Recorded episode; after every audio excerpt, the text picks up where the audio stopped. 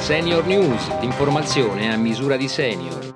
Ben trovati dalla redazione di Senior News.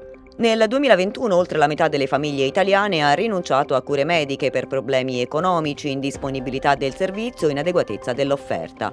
A rilevarlo l'ultimo rapporto CERVED sul bilancio di welfare delle famiglie italiane, secondo cui anche a causa del Covid il 56% delle famiglie ha dovuto rinunciare a spese per l'assistenza agli anziani, il 58% a spese per l'assistenza ai bambini e l'educazione prescolare, mentre il 33% a spese per l'istruzione. Roberto Messina, già presidente di Senior Italia Federanziani, è stato eletto segretario generale di SISPEN, il sindacato italiano per la salute dei pensionati. Per Messina è necessario dare voce ai pensionati, più a rischio quando si parla di Covid, ma anche in difficoltà nell'accesso alle cure ordinarie, alle diagnosi e agli interventi a causa delle interminabili liste d'attesa. Tutelare la loro salute, ha sottolineato Messina, è l'obiettivo di SISPEN che a tal fine lavorerà in sinergia con la comunità medico-scientifica, con le associazioni dei pazienti e con gli altri stakeholder, portando un contributo competente e autorevole alle istituzioni impegnate nel fronteggiare una sfida di cruciale importanza.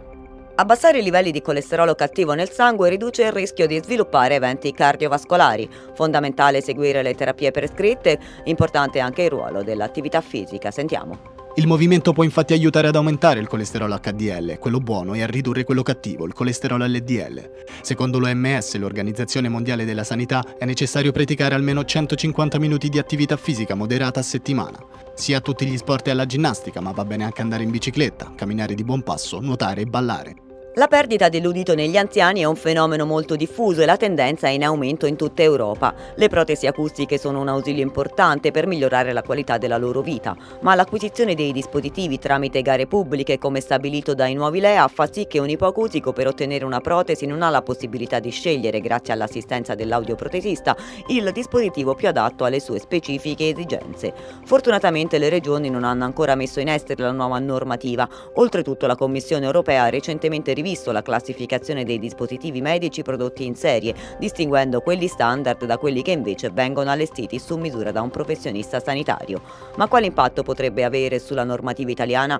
Ne abbiamo parlato con Corrado Canovi, segretario nazionale della Federazione Italiana Audioprotesisti. Il recepimento di questa direttiva sarebbe fondamentale in un momento in cui gli attuali LEA hanno fatto, come dire, terra bruciata di questa uh, classificazione che invece è fondamentale, no?